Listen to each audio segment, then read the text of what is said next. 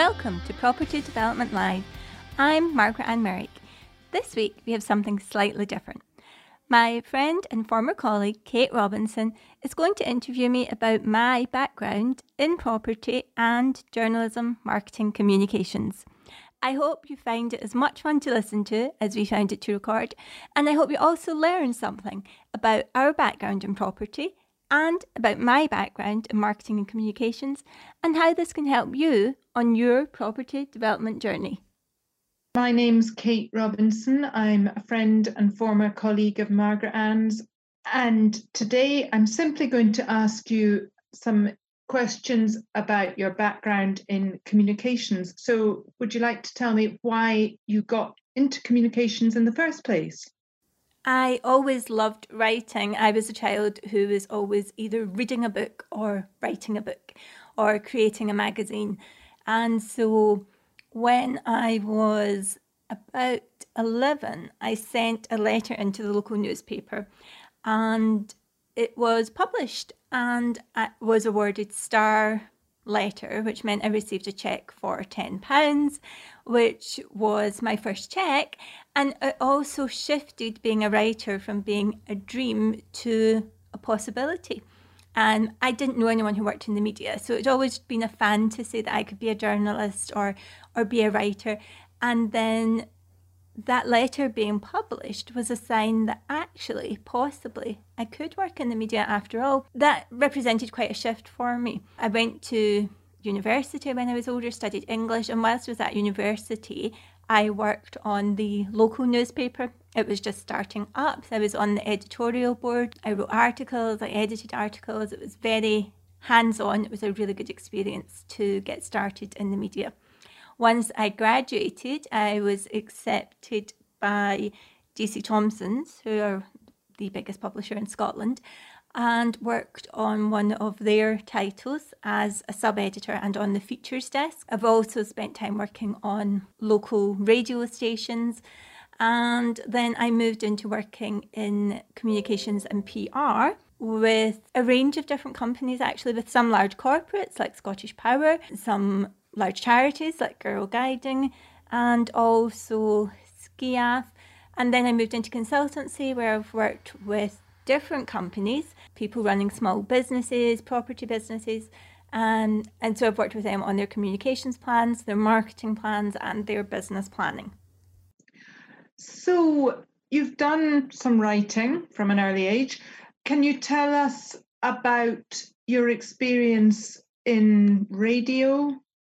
When I graduated, I did a postgrad short course in radio and TV um, production, script writing. Uh, after that, I worked on some RSL radio stations, which are restricted service stations. So they have a license for a short period of time and they work in a local area. So I worked on a few of those. And then I started volunteering with Hospital Radio, which is where I met Paul my husband, we were both volunteering. Obviously, now we are both working on the Property Development Live podcast. And in a way, it feels like we've come full circle. Our relationship started across microphones and mixing desks.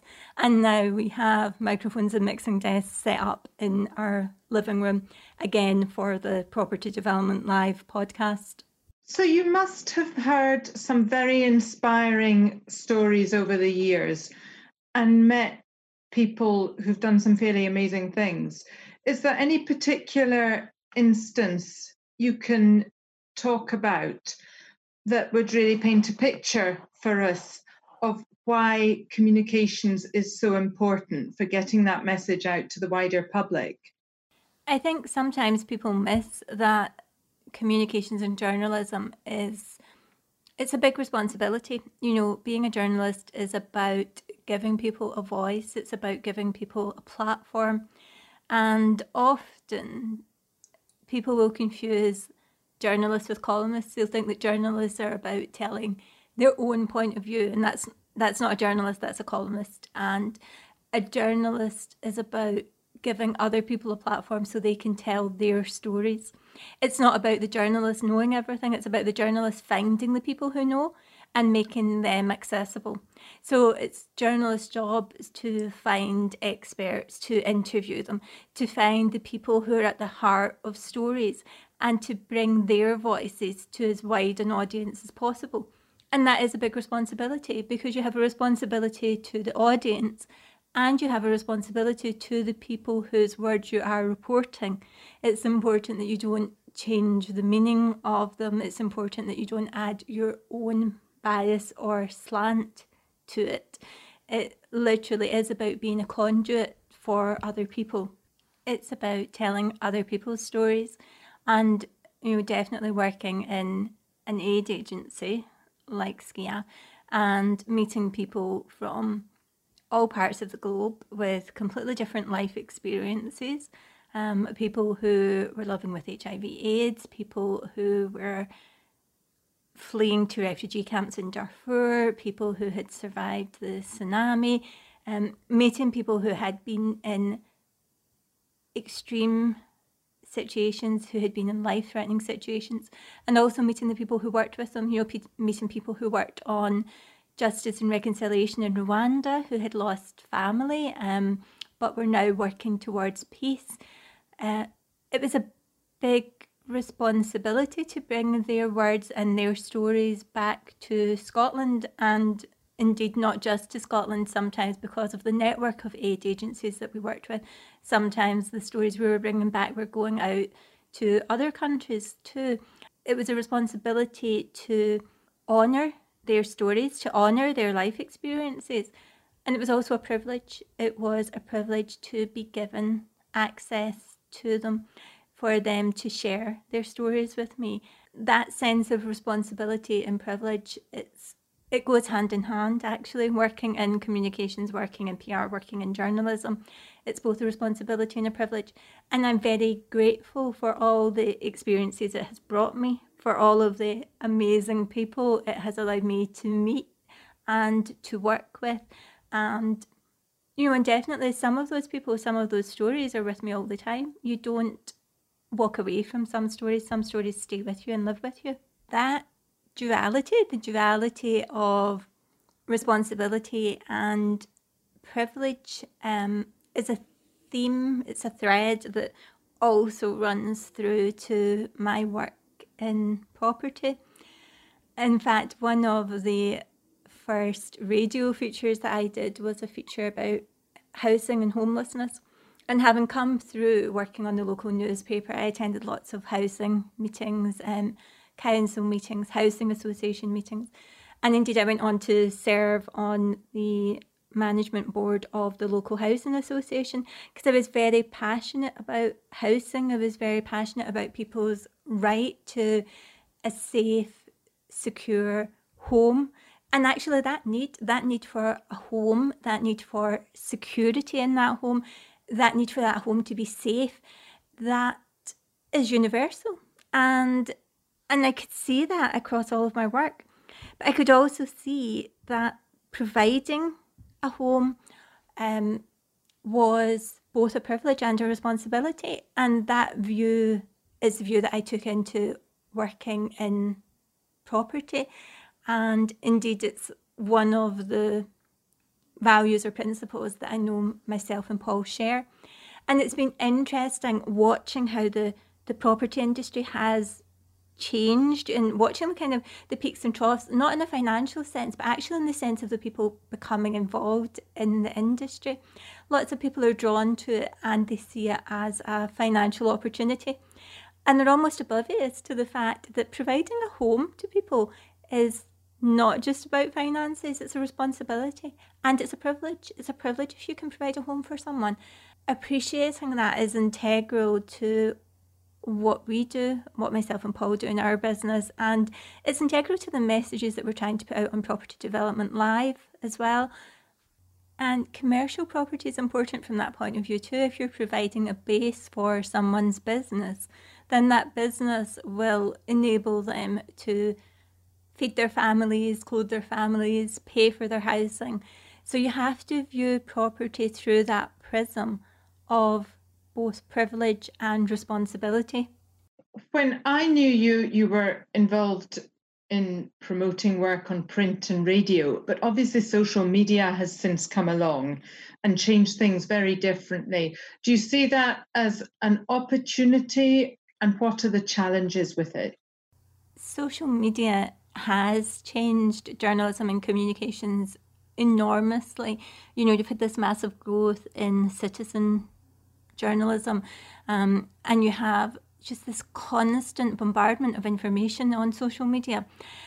And that is both an opportunity and a challenge and a risk because there is such accessibility that it means we have to be much more critical consumers. Also, social media represents a massive risk as well as a massive opportunity for small businesses, for large businesses. In the past, I was working with a small business or, or with a large business or a charity. I would always say, you know, once we put out this story, we can't control it because no matter how good your PR is, once the story is in the public domain, you can't control how people will respond to it. You can't control how other media will respond to it. You can't control what responses will be published about it. And, you know, that's even more true now of social media because it's almost it's almost like the wild west of communications. There's very little oversight. There's very little standard. There's so much freedom and there's so much anonymity that it's quite easy to find yourself caught up in a storm of negative publicity or to be caught up in a storm of threats even. And that's a real risk for companies, it's a real risk for individuals. It's important as an individual, as a small business, to consider if you actually need to comment on everything. It's a sign of growth, I think, to feel I have an opinion on this, but I don't need to share it. And it's an even bigger sign of growth to say, actually, I don't have to have an opinion on this. So there's this big social media storm raging about something. And actually, as an individual, as a business, I don't need to become involved in this. And that's not to say that you shouldn't have any principles in your business. It's just to say that oftentimes social media isn't the best place to be making those kind of statements. And when you add in the fact that social media is obviously a global medium, then there's mass, massive scope for things to be misunderstood and for stories to go wrong because you're dealing with a global context and culture is so different across the world. As you know as as we both know having worked in different countries and having worked with people from different countries. So you're opening yourself up in a way on social media that you just weren't able to do in the past. And you really have to balance whether the benefits of social media are worth it or not for your company. And sometimes they will be. And for large companies oftentimes it's worth it to have it as a means of communicating with our customers. But for small companies, the research on social media translating to sales is still quite inconclusive. So there is a question over whether it's beneficial for you to be on it or not, and whether it's it's beneficial for you to be very active on it and feeling that you have to respond to everything. And what bit of work is most exciting for you, whether it's something you've done or something you're looking to do? When I was a teenager, around about 18, 19, um, I always said that I wanted to be Kate Adie. And I realised that will date me because there will be people listening to this who don't really know who Kate Adie was. And she was a journalist who used to report a lot from overseas about um, issues that were happening there from wars to famines. And so I remember when I was a student and we were out one night and the people sitting at the next table were journalists and my friends were saying, you know, Margaret Ann wants to be Kate Adie. And it turned out they had worked with Kate Adie and they were saying, "Oh, well, you know, we know Kate Adie, and she's great, and it's definitely accessible." And it was just another of those little pointers that said to me, "Oh, it, it would be possible, or it could be possible to be a journalist." And when I was working with SCIAF and I was working in international development, there was a day when I was in Sudan. I was actually in a refugee camp in Darfur, and I was doing an interview on the satellite phone with Radio 4, and I suddenly thought, you know, this is as close to Kate Adie or being Kate Adie that I'm ever going to get. And it was a big milestone for me. And I suppose, you know, looking at my past career, that was definitely a highlight because I really felt I was fulfilling a dream by being out there reporting on a crisis that was unfolding, bringing it back to a massive audience. And that was what I had always wanted to do. So that's my past career highlight. Currently, you know, I still love proofreading and editing. The other day, I spent two hours editing a document, and that brings me great pleasure. there's there's almost nothing I like more than going through a document with my red pen. Um, looking out for inconsistencies, spelling mistakes, grammatical errors. It's still an absolute joy to me. The time flies by.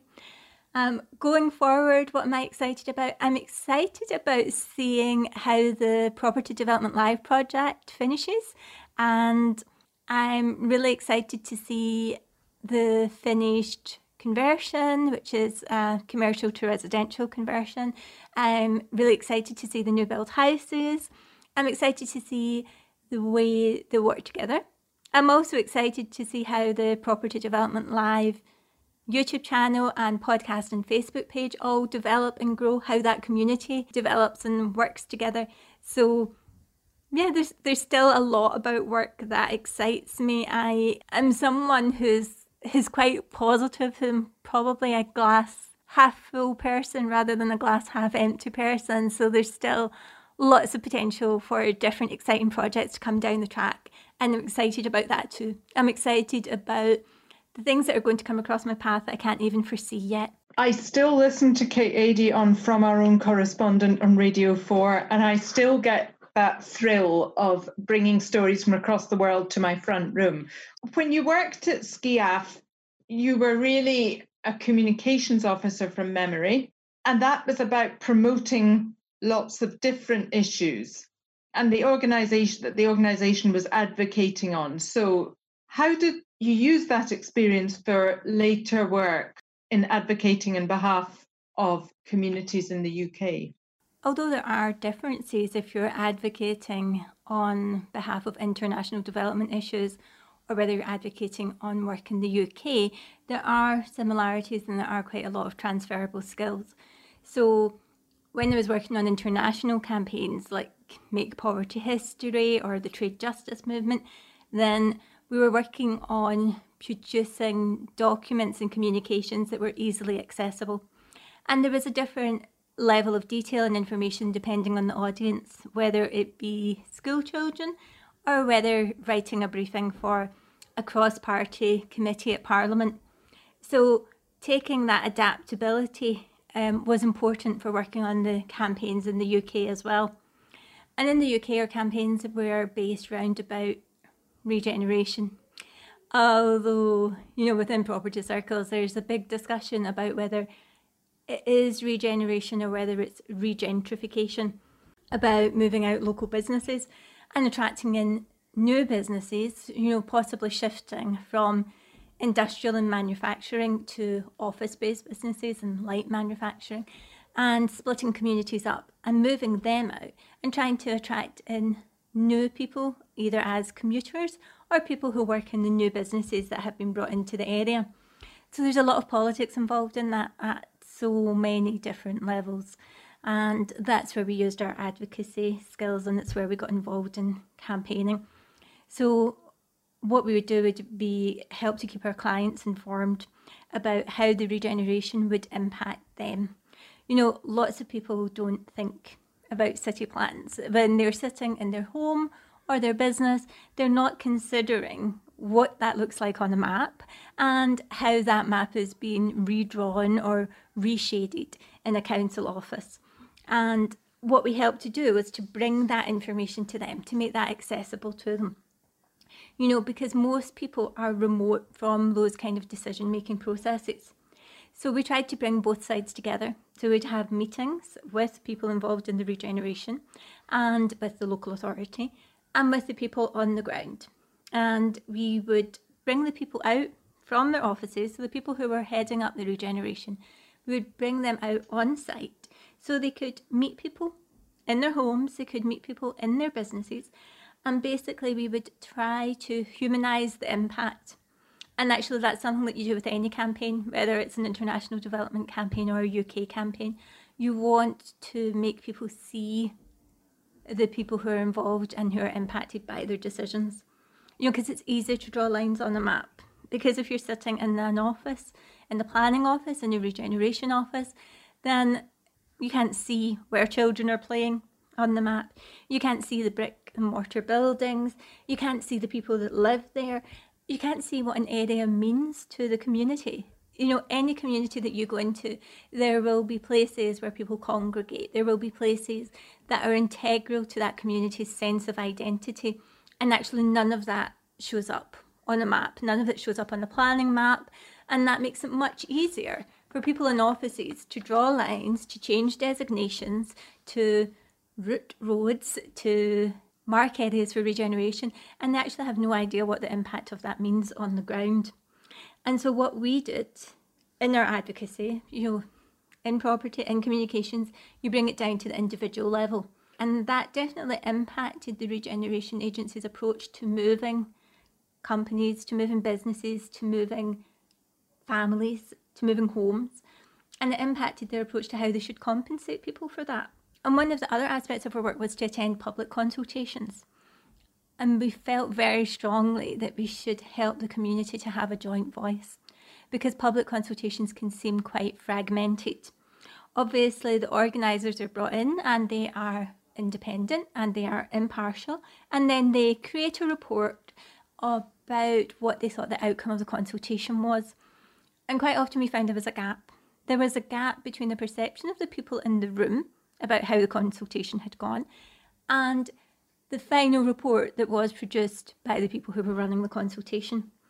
Now, the people who were running the consultation were impartial, but arguably you shouldn't be impartial when you're dealing with people's lives.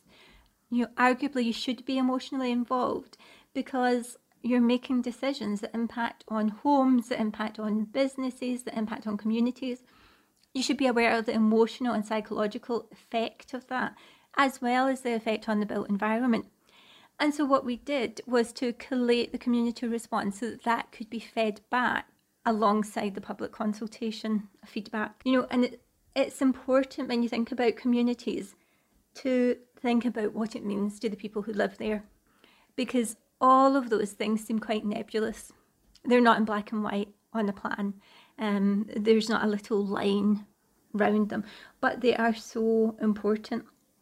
And for us, that's why the advocacy work was so important. It was important to work closely with the community to make sure their voices were heard. And it was also important to act as a bridge between the community and the agencies that were doing the work. So we worked closely with the regeneration agencies, with the local authority, and we helped them to implement and cement good practice into their negotiations with the people whose lives they were affecting. You know, we were uniquely placed to coordinate responses. We were praised quite highly by the head of the Regeneration Agency for the role that we were able to fulfill because it was quite a unique role and it definitely benefited the people on the ground in the community and it helped the Regeneration Agency and the local authority to consider their regeneration priorities in a slightly different light. So we're in the midst of lockdown. I don't think anybody in the country hasn't been affected to some degree a lot of people's job situations has changed. What are you looking forward to as the lockdown restrictions gradually ease? I'm looking forward to seeing my family and friends again in real life, not just on a computer screen or a WhatsApp. Um, I'm looking forward to being able to travel further afield than my own garden or a five mile radius. And from a business point of view, I'm looking forward to having meetings again, to being able to go into the office, to be able to catch up with the Property Development Live people in real life, both in our office and on site, to catch up with what's happening there. And I'm looking forward to meeting up again and chatting with the businesses that we're helping with their business planning. You know, I've worked with large corporates and they are very good at risk assessing and they're very good at contingency planning. And one of the things I'm looking forward to seeing is whether living through a pandemic has impacted on the way that small businesses approach things like that. I think often they can be a bit lax. They don't really risk assess as well as they could. They they don't really put enough in place to mitigate against unforeseen circumstances. And I'm looking forward to seeing how having come through a pandemic changes that. And also, I think whether having lived through a pandemic will give people a sense of urgency you know, whether there will be more people keener to move on to progress more quickly with their businesses, whether that be you know, buying a site or converting commercial premises to residential or or whatever it may be. Um, I'll be interested to see if there's been almost like a, a subtle shift in the in the zeitgeist in the psychology of people in business. So yeah, I'm looking forward to all of that these are quite historic times and and it will be interesting to see just how impactful this has been on people and on businesses. Thank you very much, Margaret Ann. I think we've run out of questions and run out of time. I've really enjoyed hearing about your history in this business and the stories that I hadn't heard before. And thank you very much for interviewing me, Kate. It's been a pleasure talking to you as always. I'm Margaret Ann Merrick, and this is Property Development Live. Thank you for sharing this with us, and hopefully, you'll tune in again to the podcast or check out our YouTube channel at Property Development Live or the Facebook page. Thank you. Goodbye.